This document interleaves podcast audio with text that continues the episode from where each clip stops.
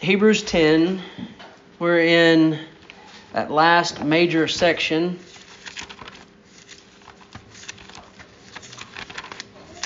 I split it up into a few different sections, verses 19 through 37, I believe. Um, excuse me, 39. I split it up into three, uh, well, four sections. And I want to remind you of the way we split this sec- these sections up.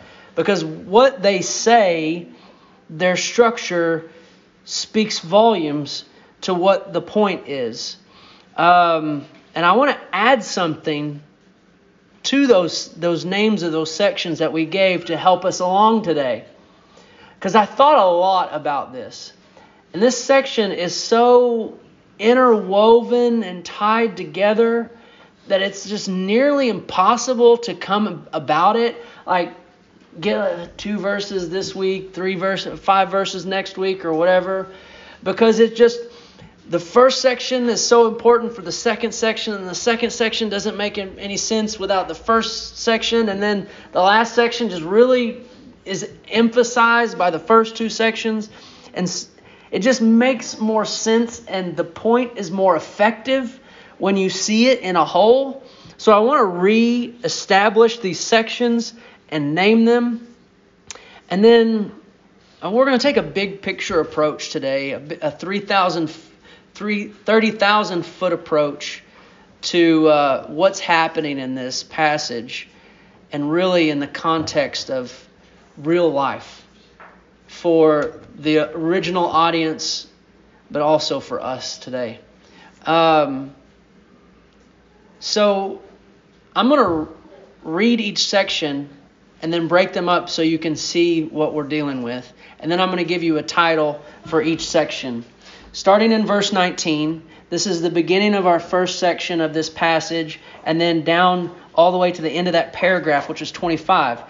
And this is going to be, this is what we call the exhortation or the strong encouragement. This is the word I want you to tag onto this. You can even write it in your Bible in the, in the margins. And I think it might be a good idea to have that there. Write this word promise by that first paragraph. write the word promise by that first paragraph. And then you see, uh, let, us read that one. Therefore, brothers, since we have confidence to enter the holy places by the blood of Jesus, by the new and living way that he opened for us through the curtain, that is, through his flesh, and since we have a great priest over the house of God, let us draw near with a true heart and full assurance of faith, with our hearts sprinkled clean from an evil conscience, and our bodies washed with pure water. Let us hold fast the confession of our hope without wavering, for he who promised is faithful. And let us consider how to stir up one another to love and good works, not neglecting to meet together, as, in, as is the habit of some, but encouraging one another, and all the more as you see the day drawing near. So that's our first section of exhortation, and we're going to title it Promise. Now, our next section is 26 through 31, and we we we looked at it and said that that was going to be a caution or a warning. But this is the this is the word I want you to put next to it in a, in the margin of your Bible or or in your notes. For this warning, I want you to remember the word peril, P E R I L, peril, which is another word for saying problem. Let me read it. For if we go on sinning deliberately after receiving the knowledge of truth, there no longer remains a sacrifice for sins, but a fearful expectation of judgment and a fury of fire that will consume the adversaries. Anyone who has set aside the law of Moses dies without mercy on the evidence of two or three witnesses. How much worse punishment do you think will be deserved by the one who has trampled underfoot the Son of God, and has profaned the blood of the covenant by which he was sanctified, and has outraged the Spirit of grace. For we know him who said, Vengeance is mine, I will repay. And again, the Lord will judge his people. It is a fearful thing to fall into the hands of the living God. That's peril. Now, the, uh, the third section starts in 32 and I don't. I have it's sort of a messy ending spot, but I'm going to go ahead and read to 35. 35. Oh, we'll do 36. And this was sort of application. Uh, I don't have a fancy word for this one. I just wrote, this is where the rubber meets the road. Okay? This is where uh, the sheep are separated from the goats. We'll just say it that way. Verse 32 But recall the former days when, after you were enlightened, you endured a hard struggle with suffering, sometimes being publicly exposed to the reproach and affliction, and sometimes being partnered with those so treated. For you had compassion on those in prison, and you joyfully accepted the plunder of your property, since you knew that you yourselves had a better possession and an abiding one. Therefore, do not throw away your confidence, which has a great reward. For you have need of endurance, so that when you have done the will of God, you may receive what is promised. That's the end. That's where the rubber meets the road. Now, the conclusion is the last three verses. It's the transition into the next next section, but it is more of a, a call to um, a call of to respond, a call to, of how to live. Verse 37 For yet a little while, and the coming one will come and will not delay, but my righteous one shall live by faith and if he shrinks back, my soul has no pleasure in him. 39. But we are not of those who shrink back and are destroyed, but of those who have faith and preserve their souls. Let's pray. Father, take your word and bring forth fruit. We know that our lives, our flesh, our fame, our money will all fade away but you and your word will endure forever. And so help us to endure in the Spirit of Christ for his sake. Amen. So I'm going to do this backwards. See how it goes. I want to begin by understanding what is happening in the application section because it is very, very important for getting the exhortation right and avoiding the things in the warning. Right? It, like I said, it's where the rubber meets the road. So let's understand what's going on. And I want to do this by sort of extracting the truths, the realities in that section, and giving them to you in a, in a, in a bit of a story form. Okay? And I want you, I'm talking about you. The main character in this story is you in the time of these people, okay? So it's the year 55 AD, around about. You wake up one morning, and the death and the resurrection of Jesus is still a very fresh memory. You never saw the resurrected Christ, but you heard many eyewitness accounts. You'd heard the apostle preach of Jesus. You heard of how he was killed on a Roman cross but that he rose from the dead and that God has highly exalted him at the right hand as Lord and Savior. And he did this to give repentance to Israel and the forgiveness of sin. You heard the apostle teach of the, uh, of the sonship of Jesus, that he was the son of Abraham, the son of David, the son of God. And in hearing these teachings, you were cut to the heart.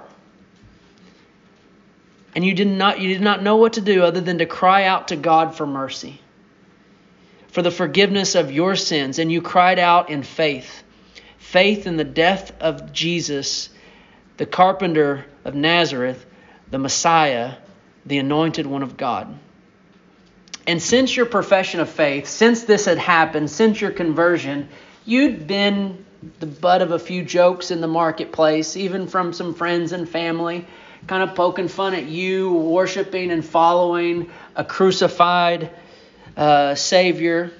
Um, but nothing you couldn't shake off. But you also had begun after your conversion to meet with a local community of believers for fellowship and worship.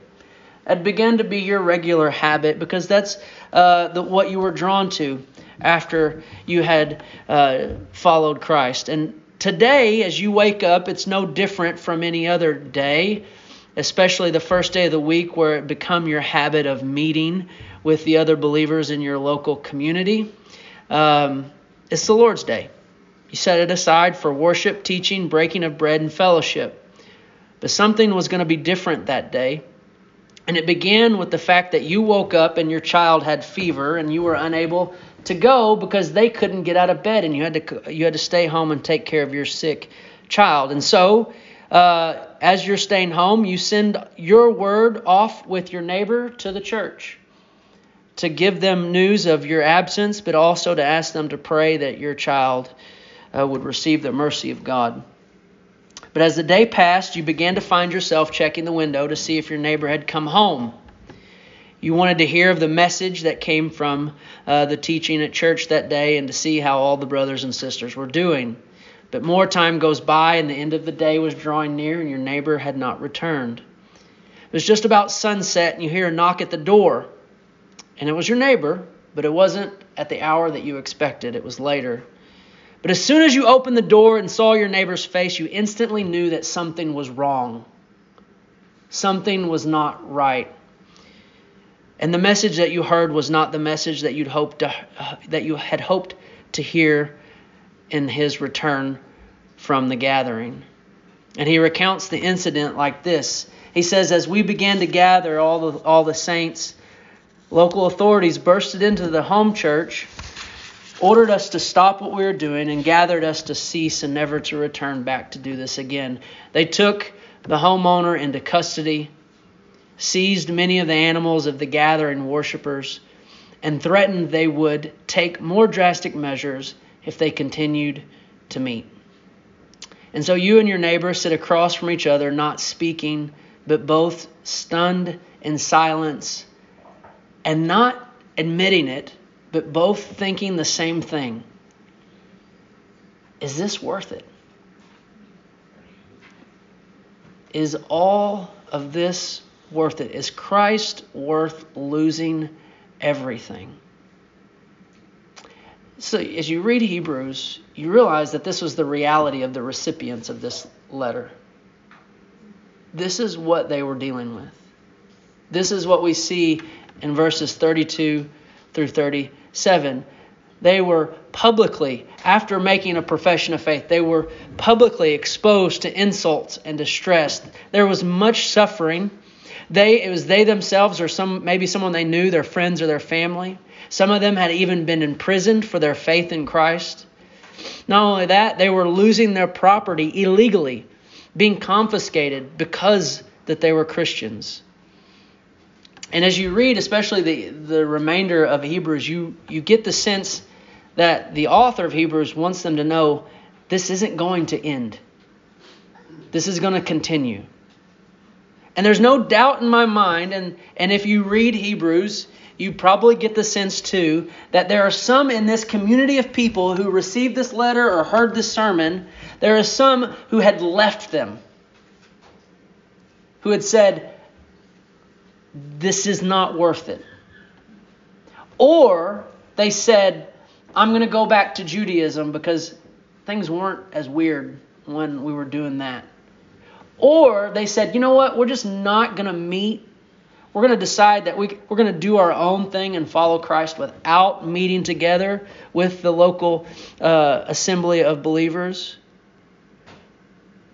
They decided that it just wasn't worth it. And this is the point of this letter. This is one of the main reasons that this sermon was preached or sent He wanted them to understand that as they felt the mounting pressures to return to the old ways and to deny, to deny Christ, he wanted to remind them of this great salvation. Chapter 2, and not neglect it. He wanted to call them to hold fast even amidst persecution. He wanted to remind them that they must take care of one another, lest some of them fall away because of an evil, unbelieving heart. He wanted to show them that there is confidence and a future hope in Christ because he's the great high priest. He wanted to show them that the old ways that they might want to return to were vanishing away, were weak and useless. He wanted them to remember to, to remain steadfast in the true high priest, the one and only perfect sacrifice of the Son of God. And see that there's only really two options to that scenario shrink back or live by faith, fall away or endure. That was the options. If there's one word that gives you an understanding of the point of Hebrews 10, especially these last this last half of the chapter, not to mention of the book of Hebrews, and even more so the theme of what ought to be your life in Christ, and that one word is endurance. Endurance. Consider the many ways the Christian life is described in the scriptures. It's always something that takes endurance a walk, a run, a path, a fight, a battle.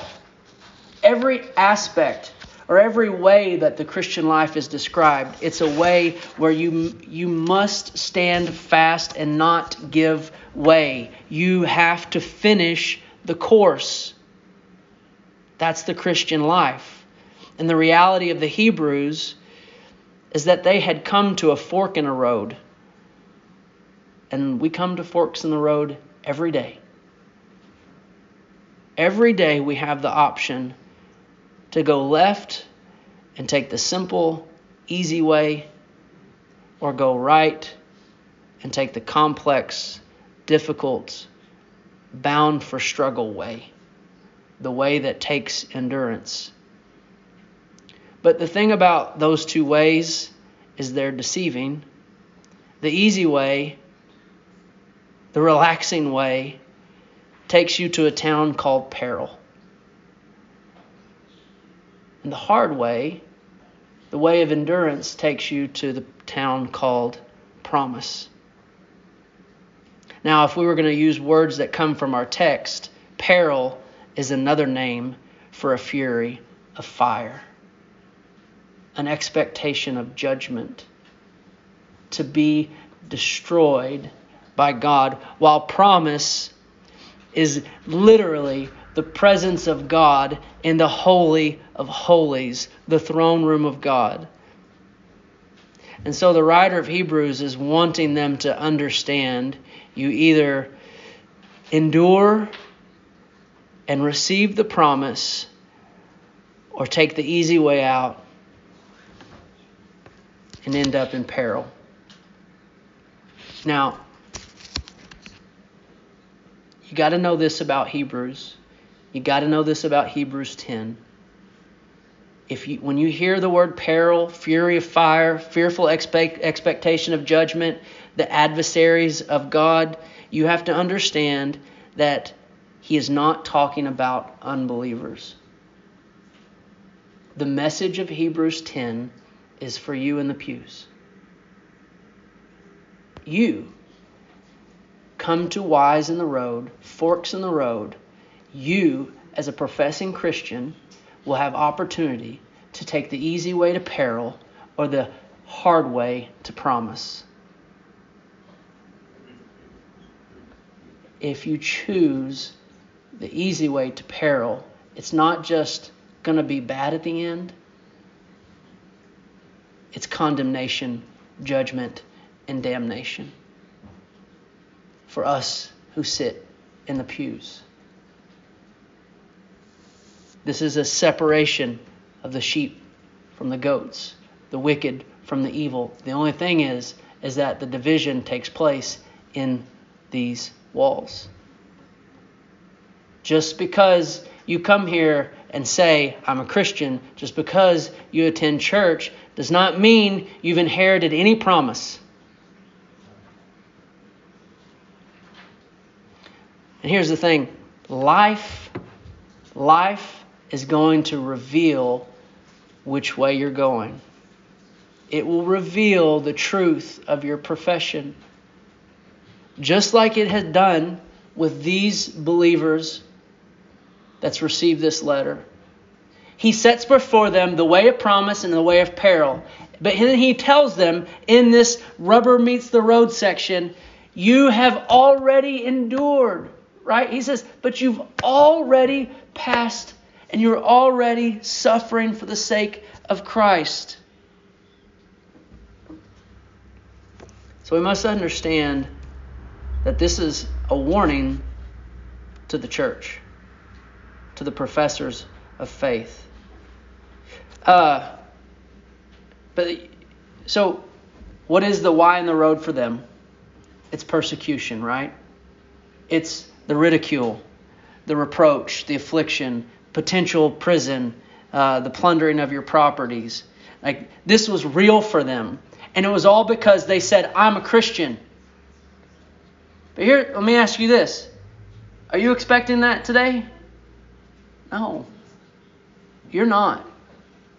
You're not expecting today uh, for you to go home and that your animals have been taken because you are a Christian, or the fact that you might get taxed more next year because you are a Christian. At this very moment, that is not a reality for you. But it is for these, these people who've received this letter persecution comes and the question comes about to their minds is this worth it? Is this worth it? Look at verse 36.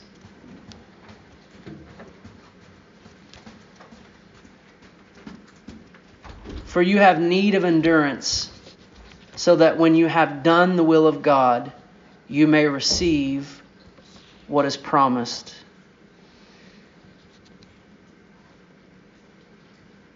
You do the will of God, you will receive what is promised. So, what's the will of God for these believers?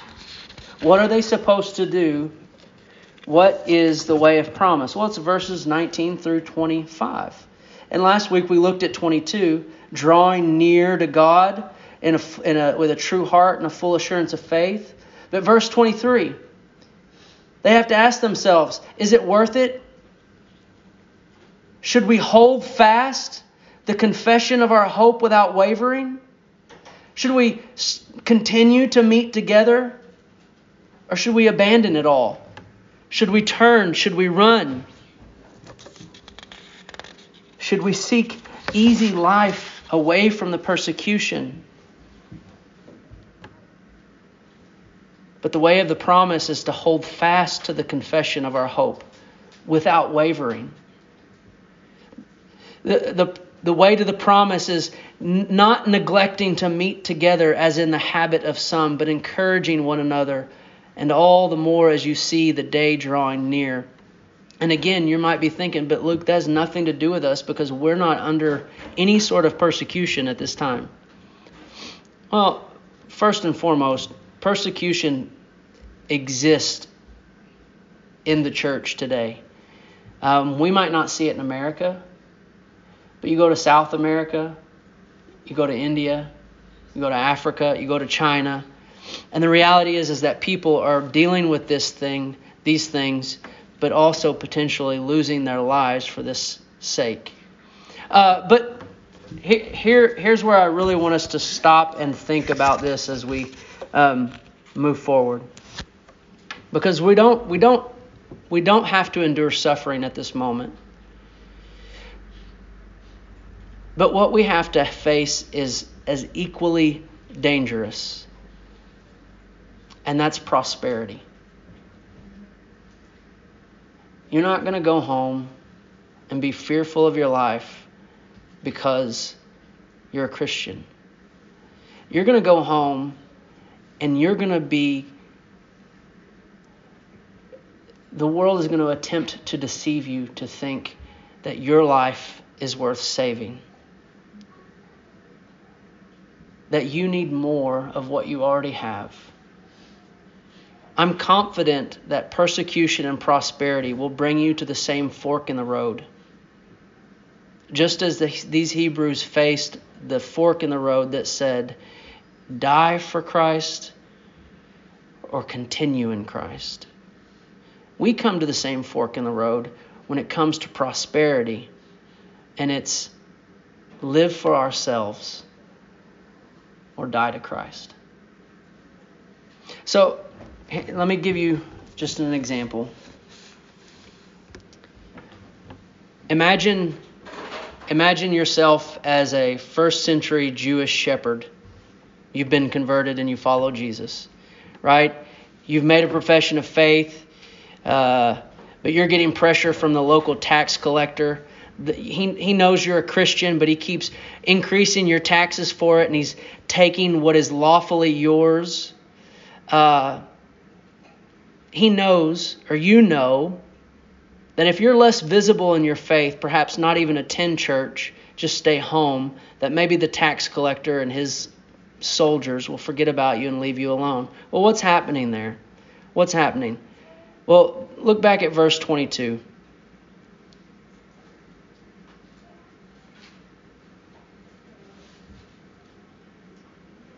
If you decide if you decide to take it easy to be a quiet Christian, you're going to fail in number in verse 22. Drawing near with a true heart and full assurance of faith. And that key word there is faith. And then the thing that's going to follow thereafter is verse 23 is you're going to lose hope. Because you're not willing to hold on to any hope if you're concerned about what you might lose in the now in the near future. But the third thing that you neglect or you lose if you decide to live a safe, less visible life in Christ is you lose the opportunity to be drawn to love others into good works. All this gathered around the meeting together of the assembly of the saints. Notice these three consequences a weak faith, a lack of hope, and missed love. These are the three virtues of a Christian faith, hope, and love. Now, there's an obvious conclusion that we have to come when we are unwilling to draw near in faith, hold fast our confession of hope without wavering, and stirring up others by neglecting to meet together. The very conclusion we have to draw is verse 26 that says, If we go on sinning deliberately after receiving the knowledge of truth, there no longer remains a sacrifice for sin, but a fearful expectation of judgment and a fury of fire that will consume the adversaries of God. So here's the connection I want you to understand, and you're not going to like this. The encouragements, the exhortations that we receive in verse 22, 23, 24, and 25 are all centered around the covenant community of the body of Christ. We draw together as one. Let us draw together. Let us hold fast the confession of our hope without wavering. Let us consider how to stir up one another to love and good works, not neglecting to meet as the habit of some, but encouraging one another all the more as you see the day drawing near. And you can say, because of persecution, I can't do these things anymore. Well, he says, and then verse 26, the obvious conclusion that you have to draw is if you're not going to do those things with the assembled saints, the other result is this you're going to go on sinning deliberately.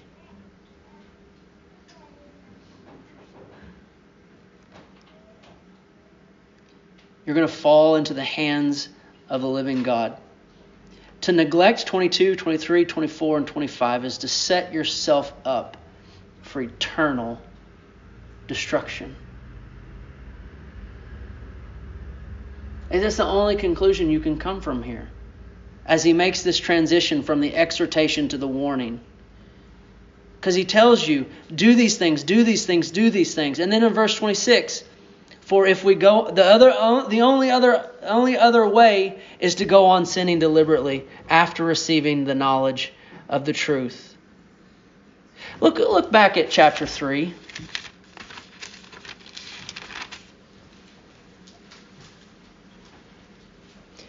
Starting in verse 7.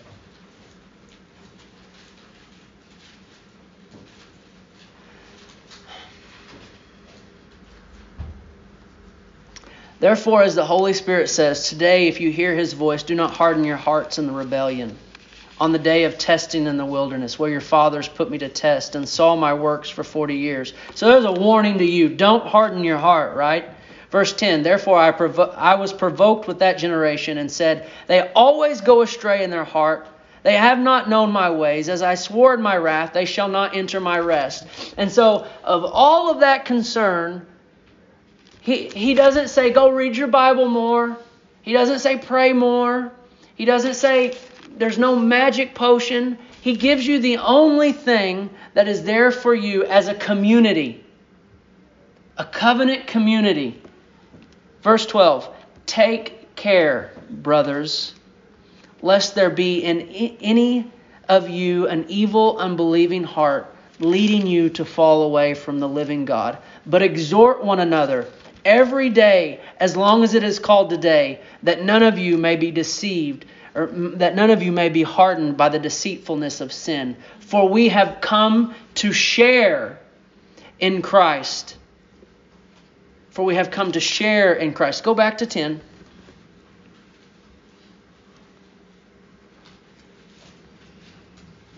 Verse 23 Let us hold fast the confession of our hope without wavering, for he who promised is faithful.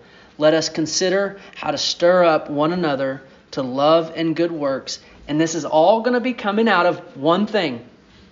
Verse 25 not neglecting to meet together.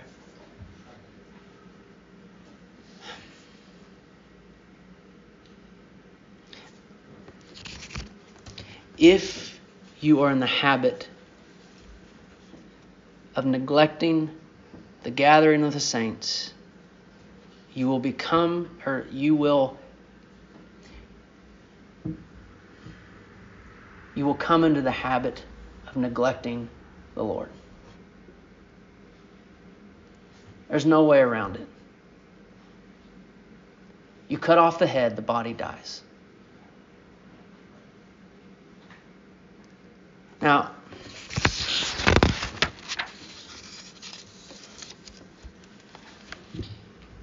someone who is neglecting the gathering of the body for whatever reason, persecution or for the sake of prosperity. That old that old uh, sheep farmer, that shepherd, he, he was going to neglect the gathering of the saints because he was concerned about losing his sheep. We neglect the gathering of the saints because we learn, we're, we're concerned about making more money or attending the sheep. Right? I, I idolize my, my livestock so much that I can't make it to church on Sunday. Prosperity. Or um, life's so good that we play so hard on Saturday that we're too tired to get up on Sunday. We're that prosperous that we can play ourselves to such a stupor on Sunday morning that we would neglect the gathering of the saints, the worship of our Lord. See, we're not there yet, this persecution aspect. We could be pretty soon. But if we can't handle it during the prosperity, we're not going to handle it during the persecution.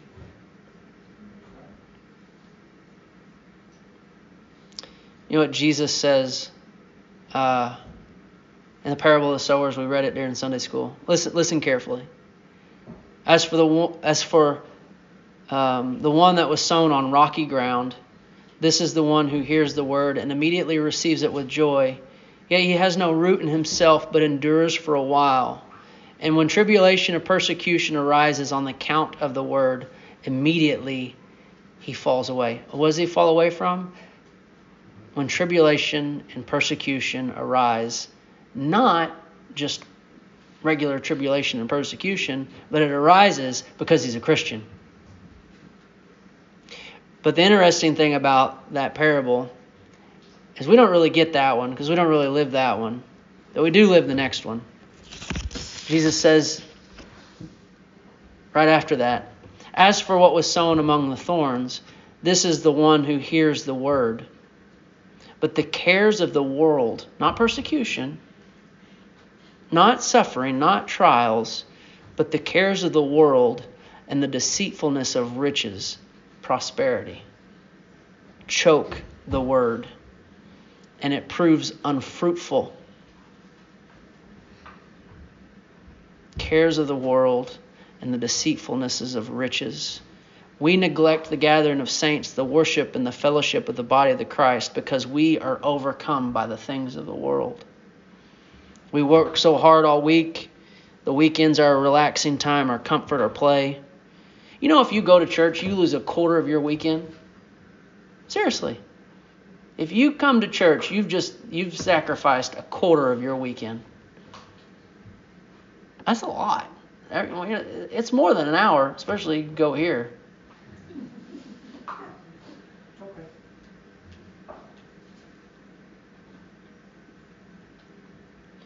Do you see that's the world would say, why do you suffer that way? Why do you give up a quarter of your weekend for hang out with a bunch of imperfect hypocrites? That's that's why we're here. And that's why we need to be here. All in all, in our day and age, we're no different from that old shepherd who buckles under persecution.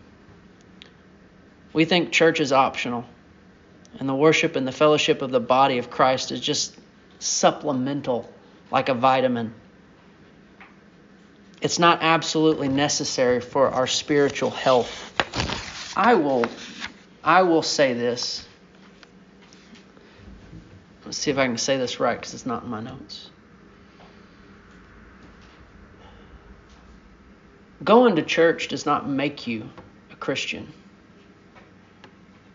But if you ain't going to church, I'm going to have a hard time saying that you are. Because what happens to the sheep that wanders from the flock? and gets eaten by the wolves. You see, God, in His infinite wisdom, has created this Not so that we could say, oh, we're, we're Christians, we come to church, but that so you can grow into Christ individually and collectively. That's why that's why the scripture calls us a body. Because we're made up of many members. And you're like, well, I'm an arm and I'm just going to hang out over here. It doesn't work that way. You need one another. I'm telling you this you need one another. You need to come here and to be equipped and edified and built up. And you also need to, in turn, encourage and build up your fellow brothers and sisters.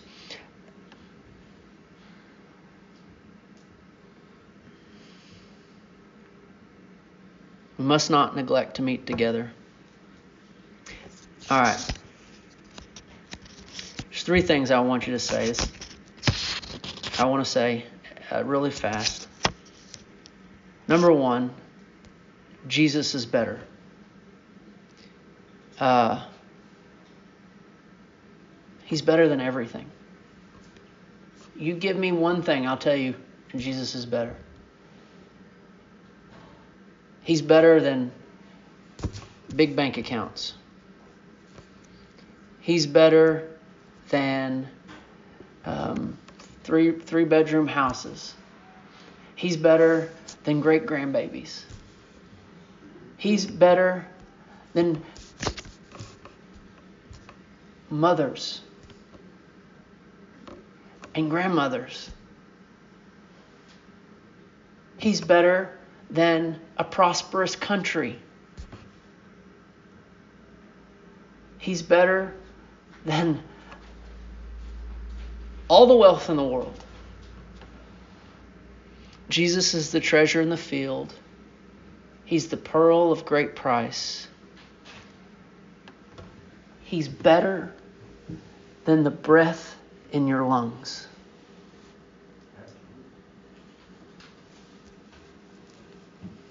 Look at verse 34.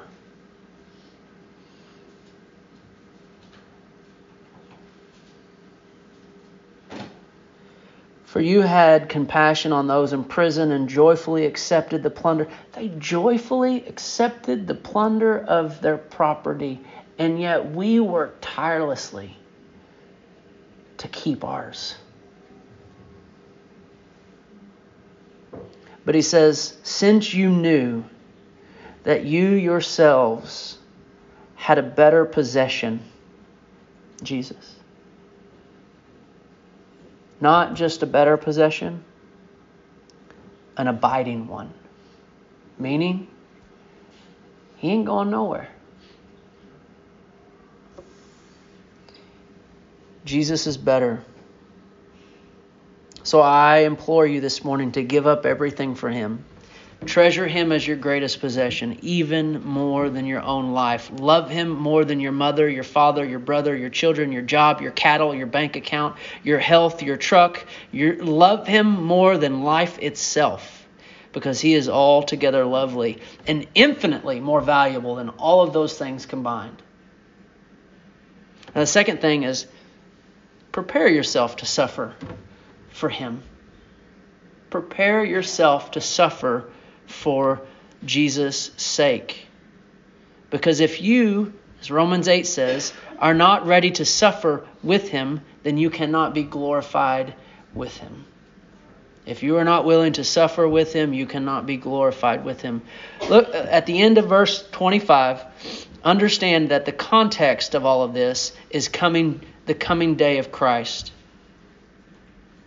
The coming day of Christ, but encouraging one another all the more as you see the day drawing near. So if the day is drawing near and you have prosperity keeping you before from him, you will then expect the fiery judgment and the fury of fire. If the day is drawing near and you are being kept from him by the potential possibility of persecution, you will expect a fearful, fiery judgment and be consumed by God.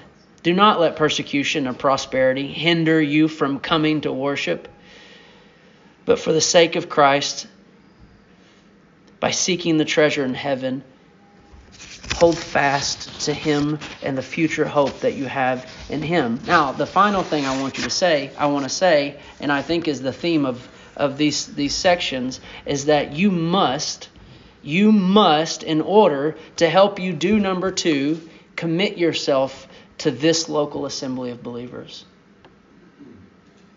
That's what, that's what verses 23 and 24 and 25 are saying. And that's where the rubber meets the road in verses 32 through 35. The local church is a gift, it's a grace of God for you. The local church is the place where the saints gather together to worship God.